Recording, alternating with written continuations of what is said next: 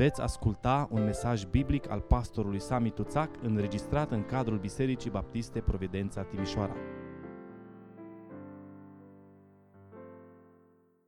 Vă rog să deschideți Scriptura împreună cu mine în Evanghelia după Ioan, capitolul 20.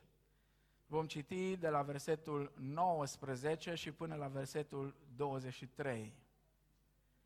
În seara aceleași zile, cea din tâi a săptămânii, pe când ușile locului unde erau adunați ucenicii erau încuiate de frica iudeilor, a venit Isus, a stat în mijlocul lor și le-a zis, pace vouă. Și după ce a zis aceste vorbe, le-a arătat mâinile și coasta sa. Ucenicii s-au bucurat când au văzut pe Domnul. Isus le-a zis din nou, pace vouă, cum a trimis pe mine Tatăl, așa vă trimit și eu pe voi. După aceste vorbe, a suflat peste ei și le-a zis, luați Duh Sfânt. Celor ce le veți ierta păcatele vor fi iertate și celor ce le veți ținea vor fi ținute. Amin. Tată Ceresc, stăm înaintea Ta în aceste momente, în această zi de sărbătoare și îți mulțumim uh, pentru oportunitatea care ne-ai dat-o să ne bucurăm astăzi de învierea Ta, să ne amintim din nou de această lucrare măreață care Tu ai făcut-o, Doamne, pentru mântuirea noastră. Glorificat și lăudat să fie numele Tău. Îți mulțumim, Doamne, pentru Biserica Providența, pentru fiecare frate și soră Eh, pentru toți cei care sunt cu noi împreună la închinare. Doamne, revarsă-ți binecuvântarea Ta peste toți. În mod special aș vrea să-ți mulțumesc pentru copilașii noștri. Am vrea, Doamne, să ne dai înțelepciune și tărie ca familie, ca biserică, să-i creștem în frică și respect față de Tine și de asemenea, Doamne, să ne ajuți pe noi, cei care suntem adulți, care suntem în vârstă, eh, să le arătăm un model Uh, de trăire creștină în fiecare zi în casele noastre și apoi când venim aici la adunare. Doamne, mă rog acum să ne uh, vorbești din nou prin cuvântul Tău, să lași ca acest cuvânt simplu al Evangheliei Tale, în puterea Duhului Sfânt să lucreze în mințile uh, și în inimile noastre. Pentru gloria numelui Tău ne rugăm. Amin. Vă rog să luați loc.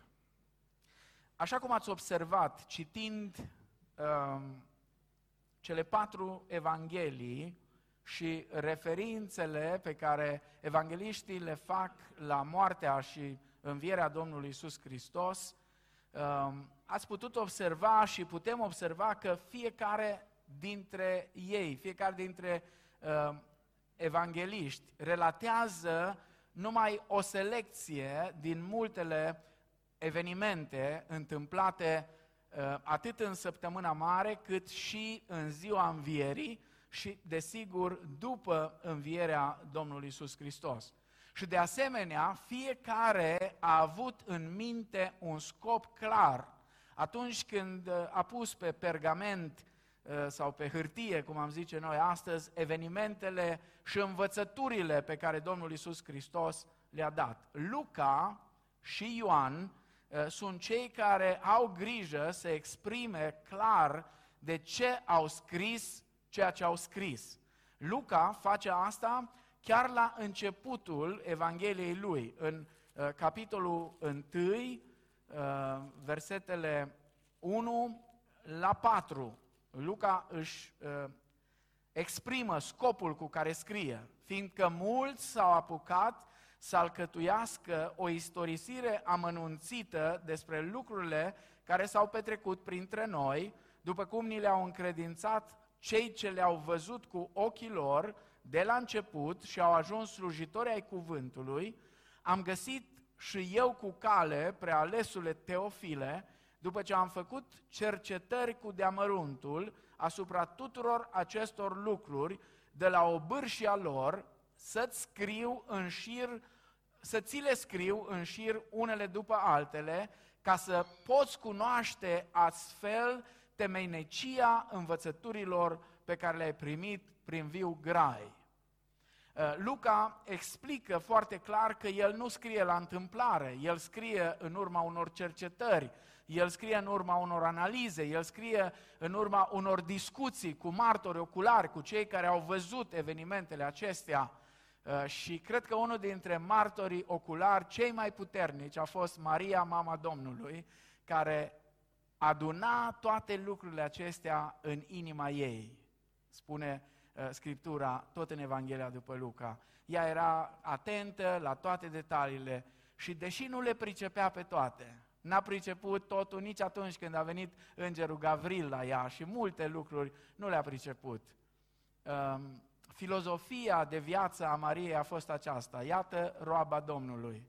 Facă-mi să după cuvântul Domnului. Adică înțeleg sau nu înțeleg, uh, de ce așa o știe el, eu mă încred în Domnul. Ioan, uh, de asemenea, aproape de finalul epistolei lui, explică de ce a scris ceea ce a scris. Uh, în Ioan, capitolul 20, versetele 30 și 31, Ioan exprimă foarte clar scopul sau rostul celor scrise aici. Isus a mai făcut înaintea ucenicilor săi multe alte semne care nu sunt scrise în cartea aceasta.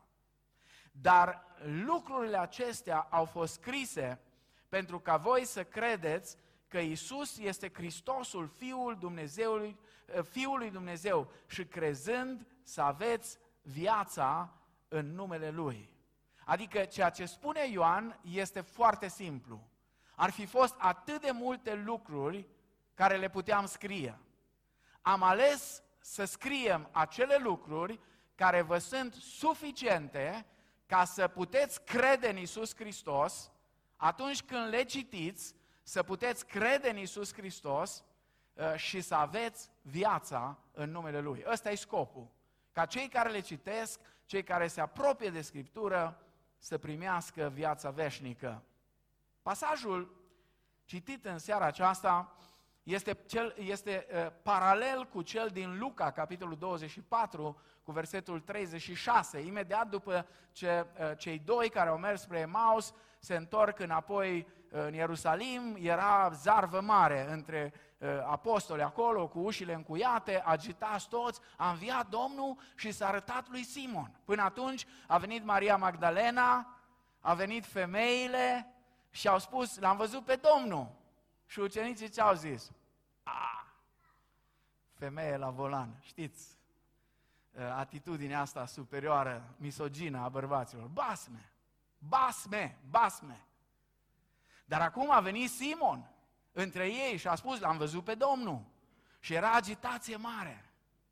Și Domnul vine în mijlocul lor. Ăsta e pasajul paralel cu cel din Luca, cel de aici, din Ioan. Descrie prima arătare, prima întâlnire a Domnului Isus după înviere cu un grup mai mare de ucenici.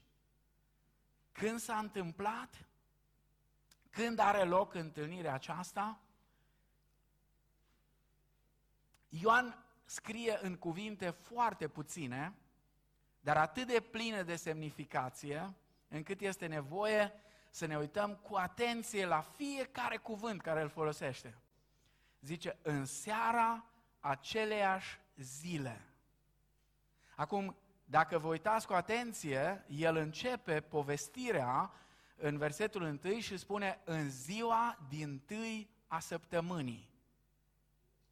Cei care sunteți familiari cu modul de exprimare oriental și mai ales modul de exprimare evreiesc, trebuie să știți că atunci când un scriitor evreu adaugă un detaliu fără de care s-ar putea, pentru că tu oricum ai înțelege despre ce e vorba, nu l-a adăugat acolo ca să sune bine, ci l-a adăugat acolo cu un scop.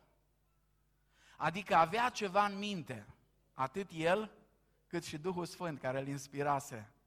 Era foarte simplu dacă spunea în seara aceleași zile, pe când ușile locului, pentru că pur și simplu povestea curgea și toată lumea știa că e vorba de ziua întâi a săptămânii. Dar Ioan are un scop.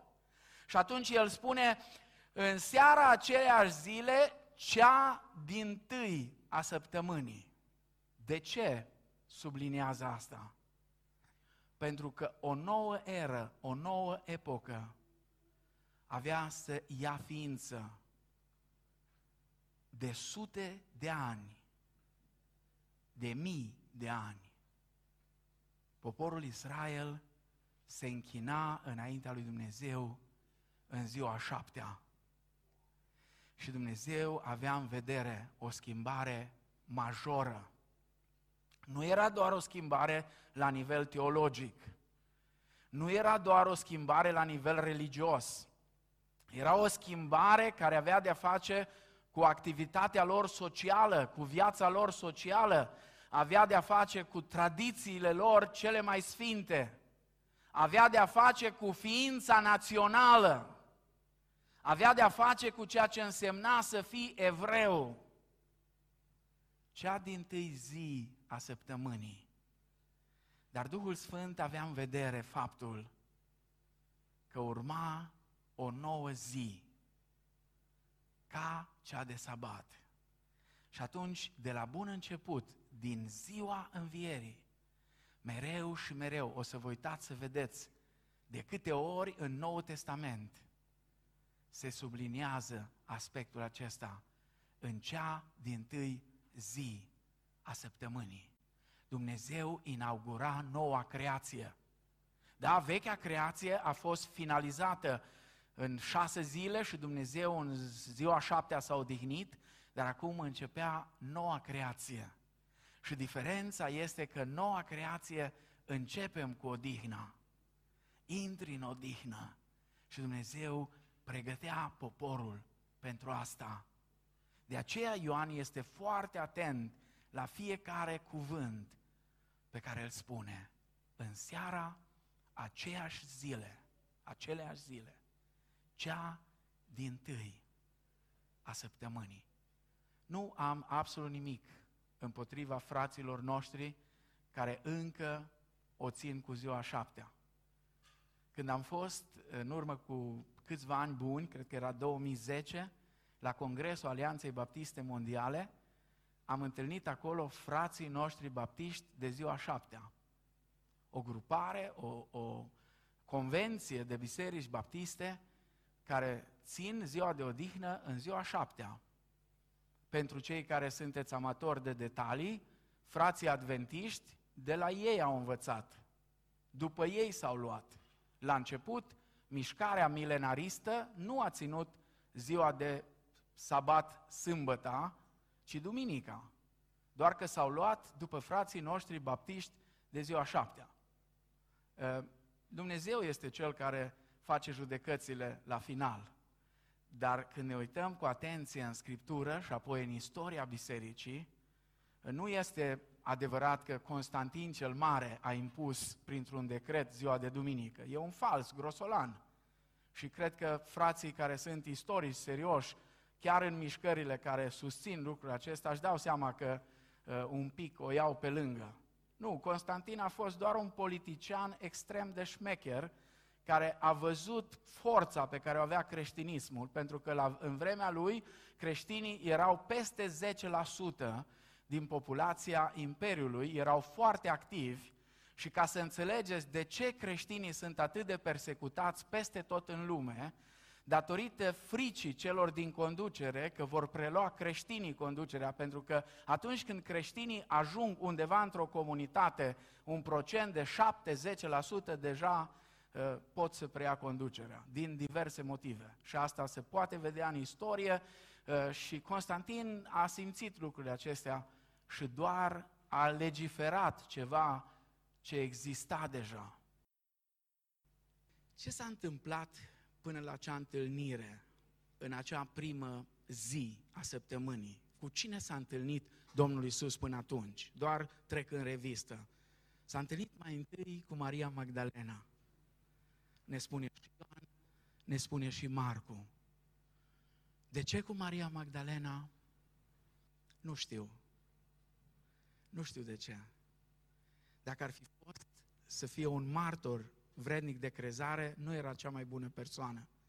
Pentru că în vremea aceea femeile sau mărturia femeilor într-un proces nu avea mare valoare. Apoi viața ei dinainte n-a fost cea mai strălucită. Spune Marcu că din Maria Magdalena Domnul Isus a scos șapte draci. Nu știm exact ce a fost asta. Sunt diferite interpretări dar eu zic să rămânem la ceea ce e scris. Ceea ce e clar este că Maria n-a avut o viață foarte grozavă. De ce Maria, prima? Poate pentru că a fost printre cele mai loiale persoane care a rămas lângă Domnul până la sfârșit. Poate că într-un fel Isus a vrut să redea demnitatea femeii. Poate că a vrut cumva să repare în ochii oamenilor ceea ce s-a întâmplat la început când Eva a fost prima care uh, a luat din fructul oprit și apoi a dat și la bărbatul ei. Nu știu. Dar Maria a avut privilegiul acesta. Apoi a fost un grup de femei fricoase, speriate, cu întrebări. Cine va da piatra la o parte? Și apoi a venit îngerii aceia dojenitori cumva. Pentru ce îl căutați pe cel viu între cei morți? Nu este aici. A înviat, după cum zisese. Uitucilor ce sunteți. Cum ați putut uita? Au uitat esențialul, știți de ce? Pentru că ei se blocau în prima parte a lucrurilor. Când Domnul Iisus le spunea că merge la Ierusalim, urmează să moară, și ei au rămas blocați în aia. N-au mai auzit restul istorisirii, restul poveștii a profeției. Apoi s-a întâlnit cu Petru, uh, ne spune Pavel în 1 Corinteni 15 cu 5, dar notează și Luca în capitolul 24 cu versetul 34. Apoi, sigur, acea întâlnire, uh, ani de zile, ani de zile, ori de câte ori am predicat uh, în duminica de Paști, am predicat din textul acela din Luca. În seara asta am ales să predic din Ioan. Am predicat din Luca, îmi, plac, îmi place foarte mult întâlnirea uh, cu cei doi care mergeau înspre Maus. Este fantastică. Doi ucenici care mergeau spre Maus. Deznădejdea întruchipată. Deznădejdea întruchipată să întâlnesc pe drum cu speranța. Și dintr-o dată totul se schimbă. Totul se schimbă. Și acum, în ziua aceea, în acea din zi din tâia săptămânii, o zi care a fost extrem de agitată, o zi în care veștile zburau dintr-o parte în alta, unii erau fricoși, alții nedumeriți, alții triști și nu știau ce să creadă. În timp ce se făcea, duminică seara de acum, ucenicii erau adunați împreună. Poate că erau în camera de sus. Se pare că nu erau numai apostolii acolo, erau și alții. Ușile erau încuiate de frica iudeilor. Și spune, deodată, pe când ușile locul erau adunați, erau încuiate, a venit Isus, a stătut în mijlocul lor și le-a zis, pace vouă. A venit Isus și a stat în mijlocul lor. Nu știu cum sunteți voi. Noi în casa noastră, în satul meu unde am crescut, eram doi frați, un frate și o soră. Și când eram mici și tata pleca uneori cu serviciu, un timp mai scurt sau mai lung, una din întrebările noastre preferate când se întorcea acasă era ce ne-ai adus? Și pentru că tata știa că întrebarea asta urmează, avea răspunsurile în geante întotdeauna. Ce ne-ai adus? Mesajul din seara asta l-am intitulat Ce aduce cu sine Hristosul înviat?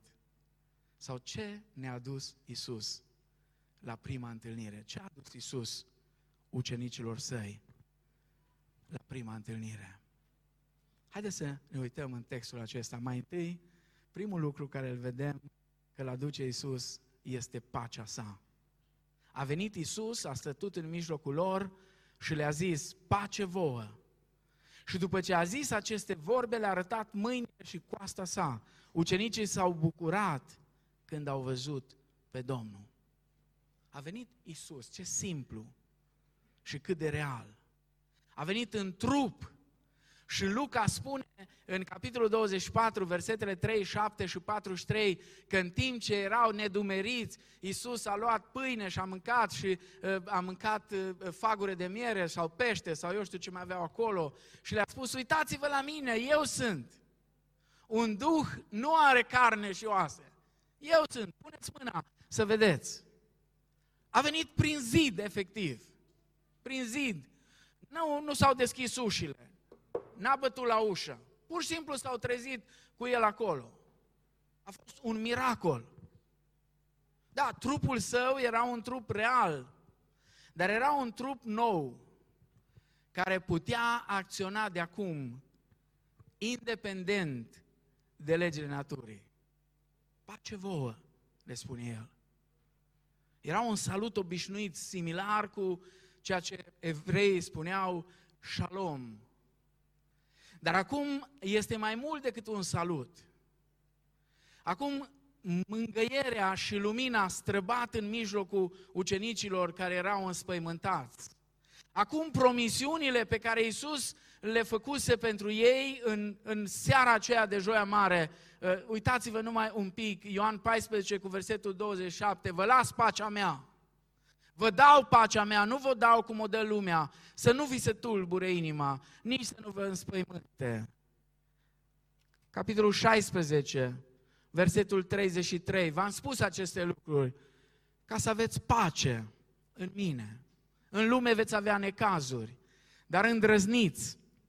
Eu am biruit lumea. Acum toate promisiunile acestea încep să se împlinească.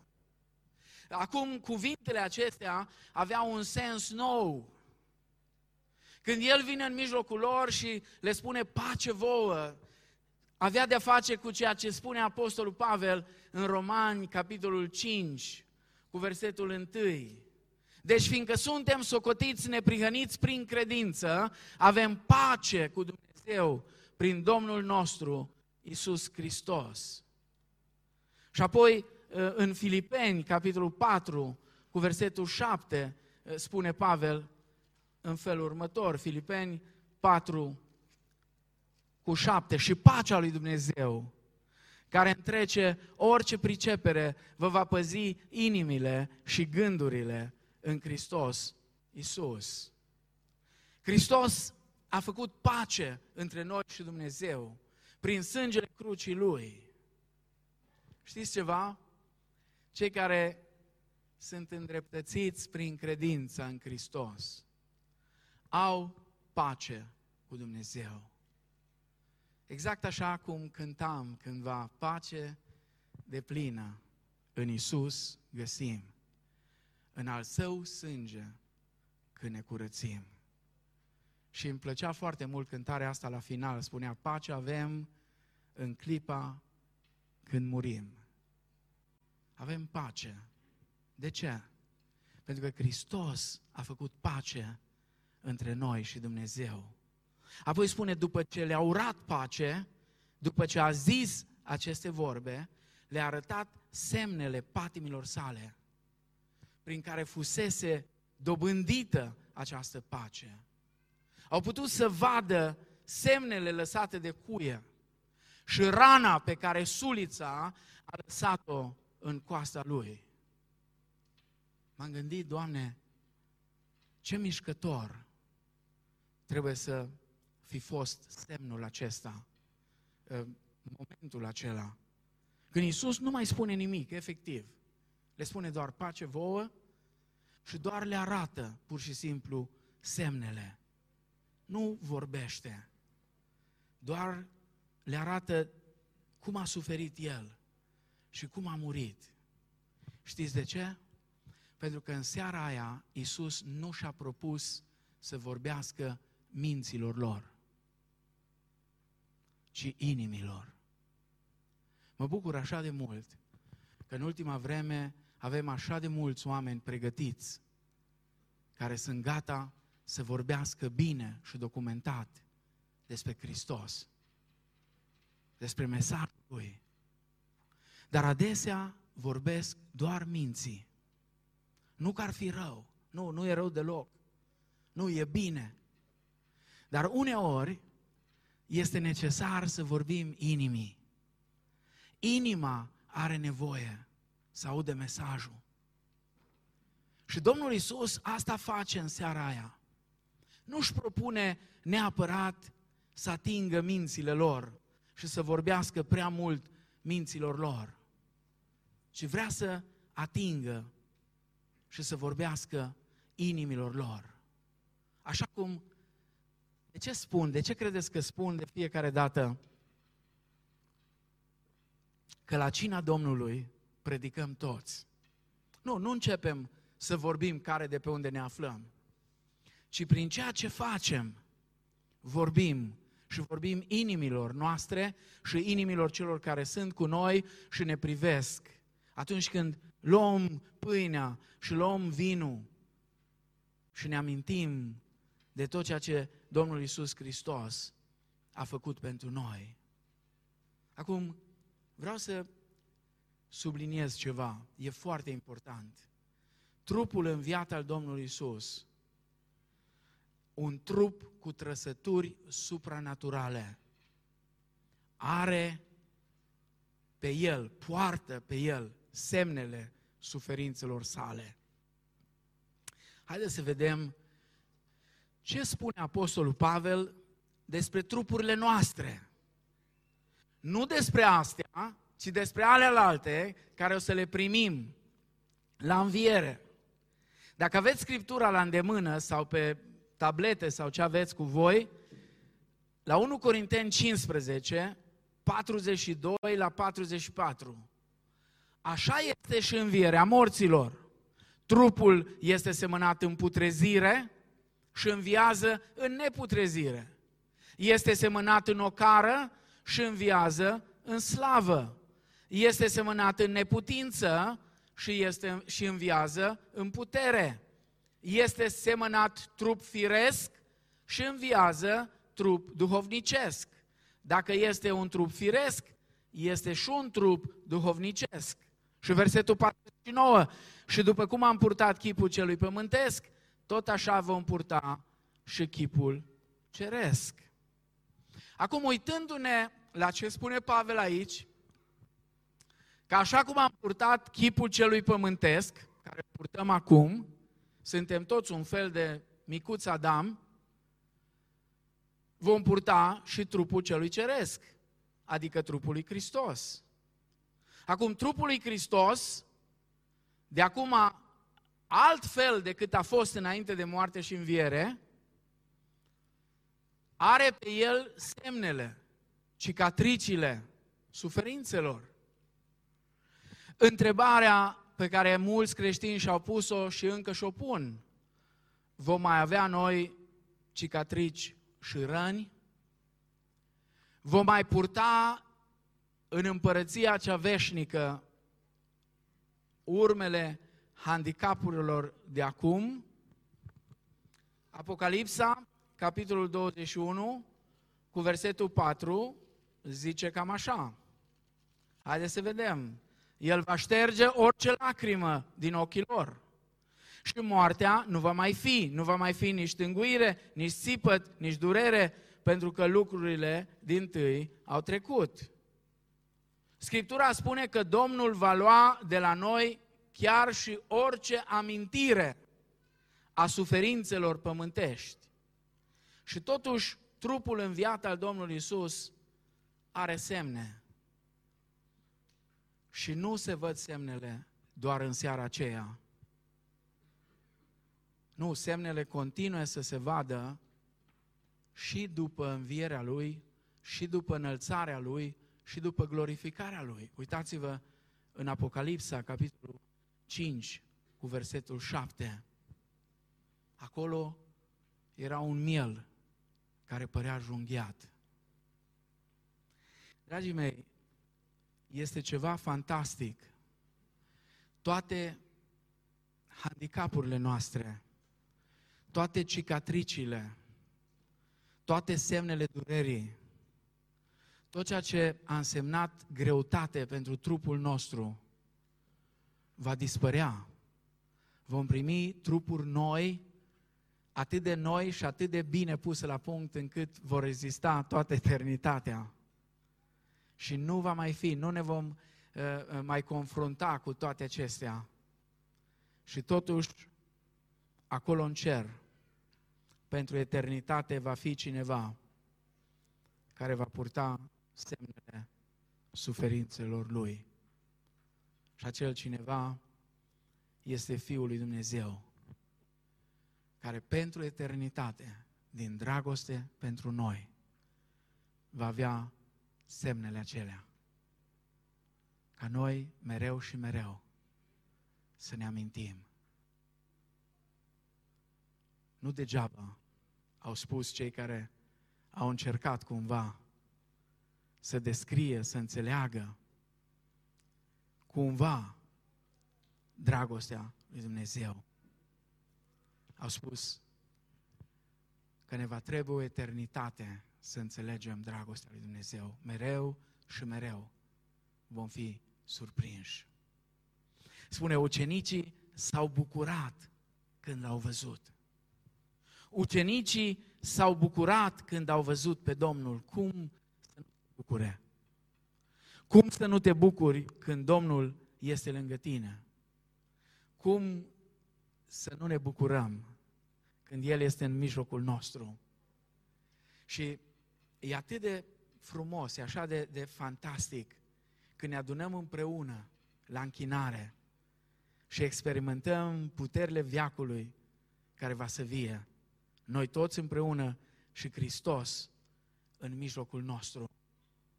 Deși au fost speriați la început, acum teama și deznădejdea fac loc bucuriei, acelei bucurii de plină despre care Domnul Isus le vorbise în joia mare. Tată, mă rog ca bucuria mea să fie în ei și bucuria mea să fie de plină. Al doilea lucru care Domnul Isus îl aduce, pe lângă pacea sa, este misiunea sa.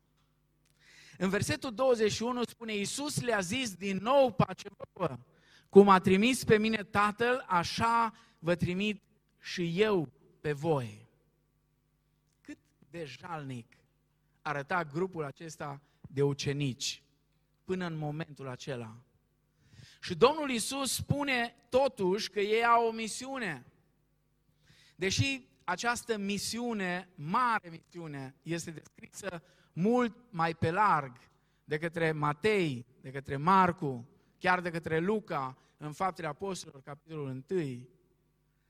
Versetul acesta din Ioan este versetul în care și Ioan atinge această mare trimitere despre care vorbim așa de mult.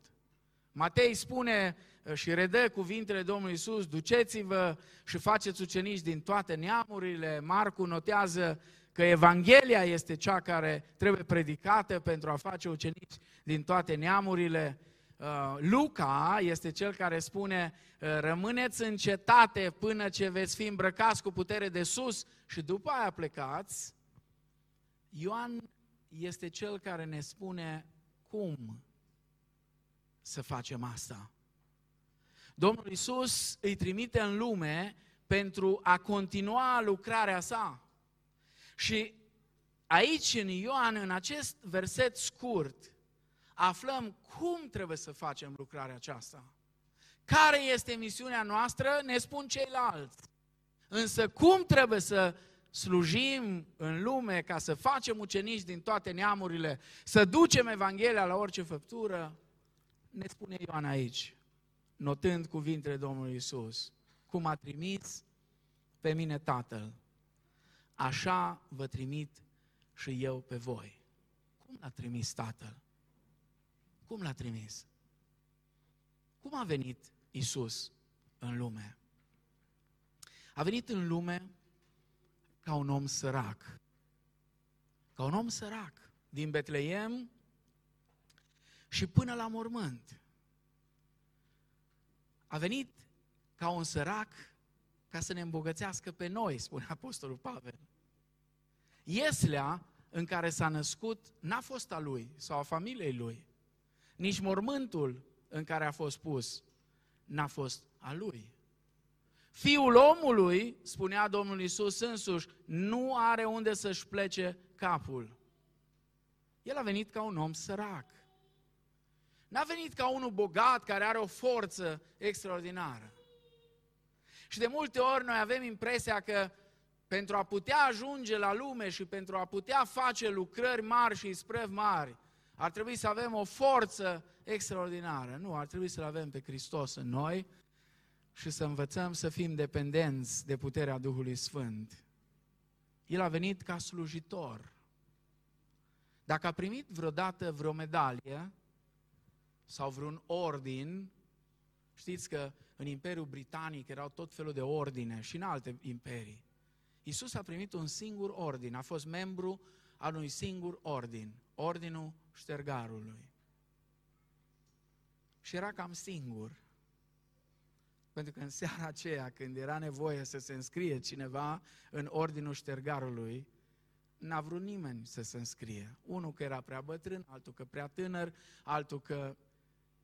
Costache Ioanid prinde foarte bine ideea într-una din poeziile lui. Eu când o citesc, parcă despre noi spune, nu despre ei de atunci. Sau poate și despre ei și despre noi. El a venit ca slujitor. El a venit ca unul care spune Pavel în Filipeni 2, s-a golit de sine, a renunțat efectiv de bunăvoie la puterea, la autoritatea care o avea.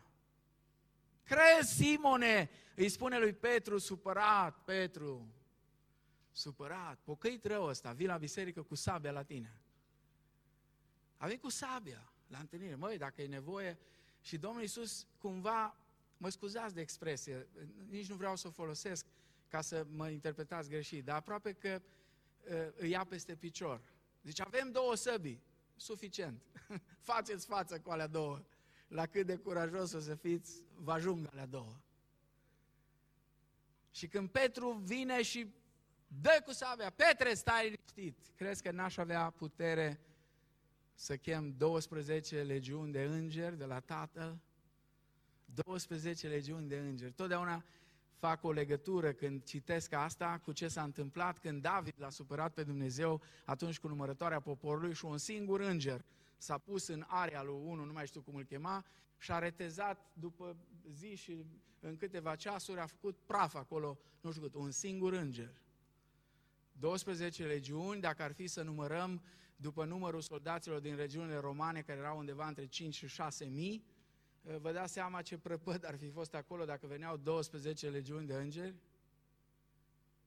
Țineți minte episodul acela când slujitorul lui Elisei era speriat de moarte, de moarte era speriat. Stăpâne, stăpâne, uite-te ce se întâmplă, ne-au înconjurat ăștia din toate părțile, cu oștile, ce o să se aleagă de noi? Și Elisei zice, Doamne, deschide ochii ca să vadă. Săracul om, norocul lui că n-a avut cu inima, că era să moară când a văzut. Când a văzut carele și călăreții împărăției lui Dumnezeu, armata nevăzută a lui Israel, care era pe toți munții și erau toți, ăilalți erau înconjurați. Ei credeau că au înconjurat cetatea și ei erau înconjurați din toate părțile. Dar el s-a golit de sine, s-a făcut ascultător și încă s-a făcut ca un rob, ascultător până la moarte și încă moarte de cruce. El și-a găsit toată plăcerea în a face voia tatălui său și a vorbit despre asta. Și omenește vorbind, avea o vârstă. Avea 30 de ani când și-a început lucrarea. Astăzi sunt copii care ajung la vârsta adolescenței uh, și cumva se simt uh, agasați, dacă cumva li se pare că colegii lor ar vedea că ei își ascultă părinții și că cumva părinții au uh, un control asupra lor. Și cumva părinții le spun ce ar trebui să facă și să simt atât de lezați. Și există niște teorii acum, tot mai năstrușnice, inclusiv asta cu, dacă cumva părintele ți-a spus ceva, dai telefon și suni, alo, bă, ăia de la protecția copiilor, vai de ei săracii, mergeți când aveți timp cu oricare dintre noi până la Vaslui și vedeți ce face protecția copilului. Și nu numai acolo. Sunt ghetouri și în Timișoara și peste tot. Alo, tata s-a supărat pe mine și a strănutat tare la mine. Veniți că uh, sunt, uh, nu știu ce am pățit. Nu, Domnul Iisus nu numai că a ascultat de Tatăl, dar nu, nu s-a simțit ofensat, nu s-a simțit, uh, uh, știu eu, discriminat sau... Nu, a spus-o, cu voce tare a spus-o, a spus-o în nenumărate rânduri. Eu ceea ce fac, nu fac de la mine, eu fac ce îmi spune Tată. Pentru mine e nu, nu o povară, ci o plăcere este să fac voia Tatălui care m-a trimis. Apoi el s-a identificat cu omul. S-a identificat cu noi. Și știți ce e interesant? Cu cei mai prăpădiți s-a identificat. Cu cei mai prăpădiți. Luca 15 e fantastic. Acolo sunt trei pilde atât de, de frumoase, una mai frumoasă ca alta, cea mai celebră dintre ele fiind pilda fiului risipitor. Dar știți cum începe? Toți vameșii și păcătoșii se apropiau de Isus ca să-L asculte și fariseii și cărturarii cârteau și ziceau, omul acesta primește pe păcătoși și mănâncă cu ei.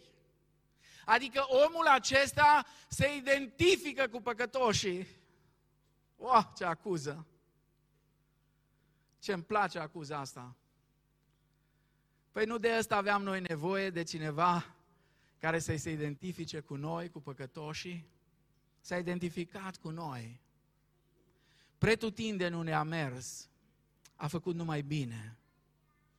Toate lucrurile pe care le-a făcut, le-a făcut prin puterea Duhului Sfânt și în ascultare de Tatăl. Țelul său a fost crucea. Și acum el le spune ucenicilor, așa cum a trimis pe mine Tatăl, așa vă trimit și eu pe voi. Citeam ceea ce spunea cineva zilele astea despre Dumnezeu, despre Dumnezeul Vechiului Testament, că era un Dumnezeu răzbunător, că era un Dumnezeu... Când Moise îi spune, Doamne, Doamne, aș vrea să te văd, aș vrea să știu cum ești Tu, Doamne.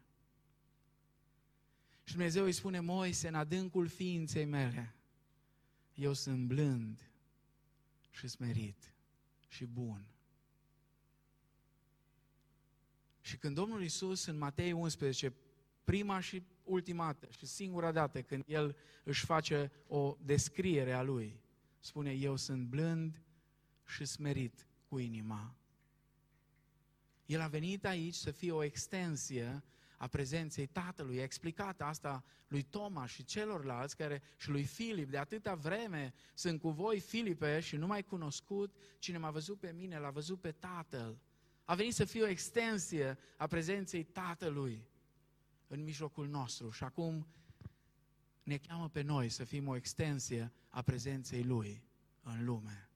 Să mergem, să ducem Evanghelia, să facem ucenici din toate neamurile, să mergem în puterea Duhului Sfânt, dar așa cum a venit El, așa cum Tatăl l-a trimis pe El, așa să mergem și noi în același Duh, cu aceeași smerenie, cu aceeași inimă plină de dragoste, de compasiune pentru toți cei pierduți. Și mai este ceva foarte interesant. Iisus aduce pacea sa, aduce misiunea sa și aduce pe mângâietorul, pe Duhul Sfânt. Spune, după aceste vorbe, uf, a suflat peste ei și le-a zis, luați Duh Sfânt. Luați Duh Sfânt. Celor ce le veți ierta păcatele vor fi iertate și celor ce le veți ținea vor fi ținute. Ceea ce Domnul Isus vrea să arate ucenicilor săi aici este că resursele omenești nu sunt suficiente pentru misiune. Și nu sunt suficiente nici pentru viața creștină. Avem nevoie de Duhul Sfânt. Domnul Isus i-a trimis pe ucenici să fie reprezentanții Lui, așa cum Tatăl l-a trimis pe El. Și în Ioan 17, Domnul Isus a rugat în direcția aceasta, în versetul 18, cum m-ai trimis tu pe mine în lume, așa i-am trimis și eu pe ei în lume. Ei sunt trimiși cu autoritatea pe care au primit-o de la El, cu autoritatea lui Hristos, cel viu, care spune, toată autoritatea mi-a fost dată în cer și pe pământ.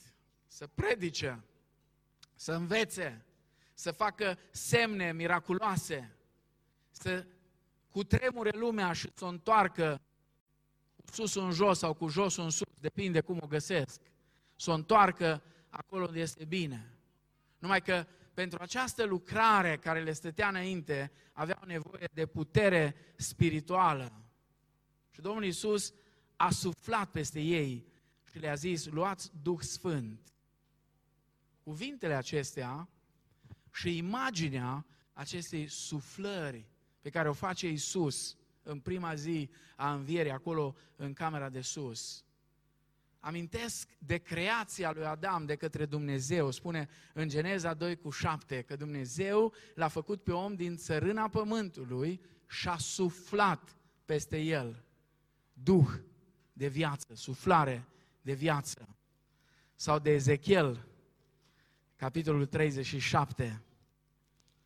Ezechiel, capitolul 37, cu versetul 3. El mi-a zis, fiul omului, vor putea oare oasele acestea să învieze? Eu am răspuns, Doamne Dumnezeule, Tu știi lucrul acesta.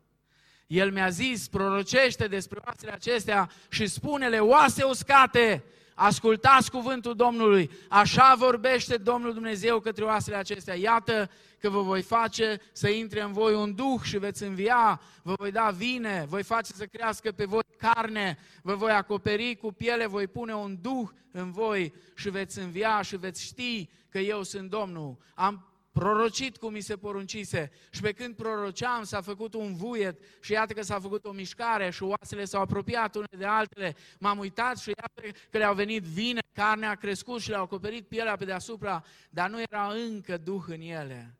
El mi-a zis, prorocește și vorbește Duhului, prorocește Fiul omului, zi Duhului, așa vorbește Domnul Dumnezeu, Duhule, vino,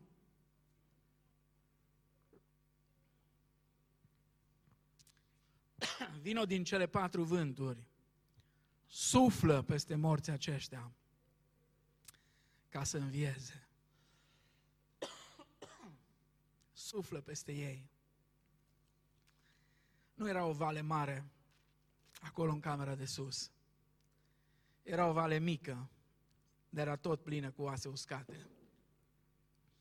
Așa erau ucenicii în seara aia, până să întâlnească cu Domnul ca o vale cu oase uscate.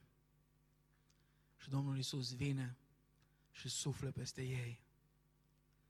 Această primire a Duhului în seara aceea era o anticipare a cinzecimii.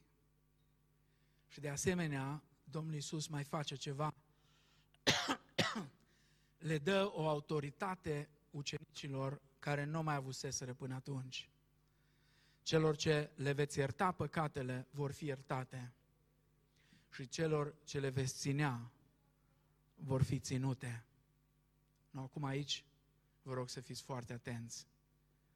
Dacă Biserica Ortodoxă sau Biserica Catolică de-a lungul viacurilor au făcut abuz folosindu-se de versetul acesta, evanghelicii și protestanții au greșit amarnic atunci când n-au înțeles despre ce autoritate vorbește Domnul Isus aici. Și au trecut cumva cu vederea.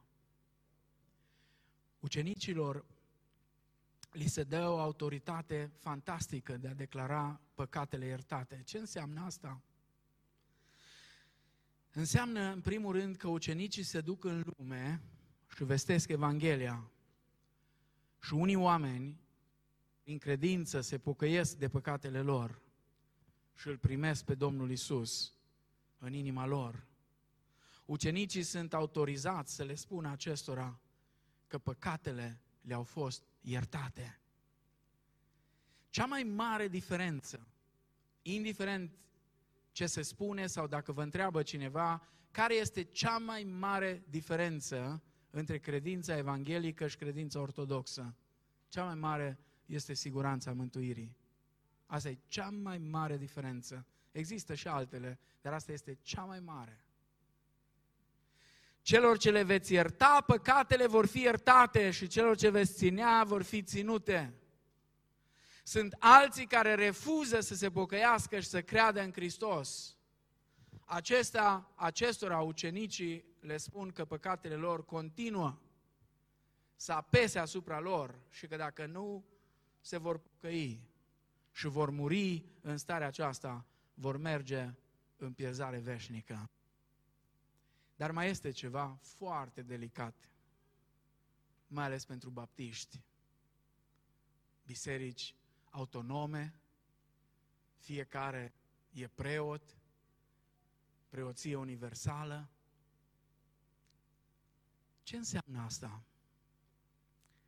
Păi pe ce bază credeți că Pavel, atunci când au fost unii ca și acel băiat ciudat din 1 Corinteni, capitolul 5, care trăia în păcate oribile. Pavel spune, uitați ce e de făcut, trebuie pus afară. Și apoi, după ce s-a pocăit, spune, trebuie adus înăuntru. Pe ce bază credeți că Petru vorbește cu autoritate atât de mare încât Anania și Safira pe loc? Așa au luat ființă cimitirele în curtea bisericii. Atunci, cu Anania și Safira, ei au fost primii îngropați pe acolo, pe aproape. Știți, suntem superficiali. Ă, repet, abuzurile nu au ce să caute în Biserica lui Hristos. Dar faptul că undeva se face abuz, asta nu anulează porunca și autoritatea pe care Hristos o dă bisericii. Vreau să fie foarte clar. Atunci când cineva trăiește în păcat și nu trăiește în conformitate cu ceea ce spune Scriptura, și biserica prin reprezentanții ei și apoi ea în întregime vine și spune omul acesta este pus afară. Oh, știu, vor fi o grămadă care vor spune, dar nu au ei cheile împărăției, dar nu ei te scot din rai, dar nu ce contează dacă îs acolo sau nu mă scoate el din rai. Domnul Iisus n-a glumit deloc atunci când a spus în altă parte, ce veți lega pe pământ va fi legat și în cer, ce veți dezlega pe pământ va fi dezlegat și în cer. Celor ce le veți ierta păcatele vor fi iertate, celor ce vor, le veți ținea vor fi ținute. Are de-a face cu acest aspect mai neplăcut al vieții bisericii, și anume disciplina bisericii, care sigur însuși Pavel ne arată chiar cu privire la omul acela teribil de păcătos. Acum trebuie să o spun că dacă omul ăla era în vreo biserică baptistă de astăzi, în 95% din biserici nu l-ar mai fi primit nimeni niciodată. Și totuși Pavel spune, aduceți-l înapoi, pentru că e suficient atât cât i s-a dat pedeapsă. Nu are voie diavolul să câștige în, prin disciplină, biserica nu are voie să-i arunce pe oameni în brațele lui Satan, ci pur și simplu trebuie să-i scoate de acolo și cu dragoste să-i pună pe linia de plutire și apoi să-i ajute să crească într-o împărăția lui Dumnezeu. În seara aceea, când Isus a venit la ei, n-a venit cu mâinile goale, a venit cu mâinile străpunse. Erau goale. a adus cu sine pacea sa. Pacea sa. Într-o vreme ca și aceasta, în care trăim noi de ceva timp, nimic nu e mai valoros decât pacea în suflet, pace în minte, pace în inimă. Să pot spune, cum spunea psalmistul, eu mă culc și adorm în pace, că știu, Doamne, că Tu ești cu mine.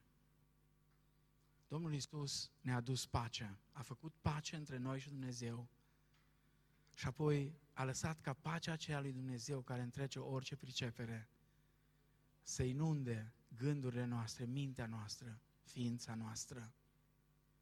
Apoi El ne-a adus o misiune.